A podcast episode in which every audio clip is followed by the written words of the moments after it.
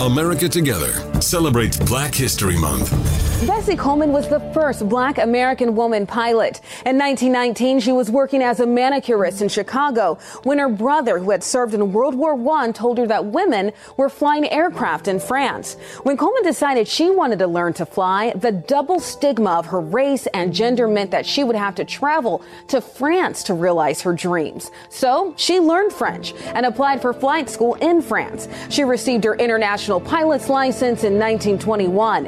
In 1922, Coleman staged the first public flight by a black American woman. She wowed audiences with the likes of figure eight stunt flying techniques at air shows and mastered advanced aviation maneuvers. In 1923, Bessie Coleman bought her own plane, a World War I surplus Army training plane.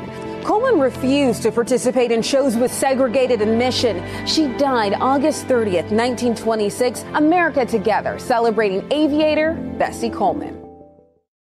Listen to Fox News Podcast shows ad free on Fox News Podcast Plus, on Apple Podcast, Amazon Music with your Prime membership, or follow wherever you get your podcasts.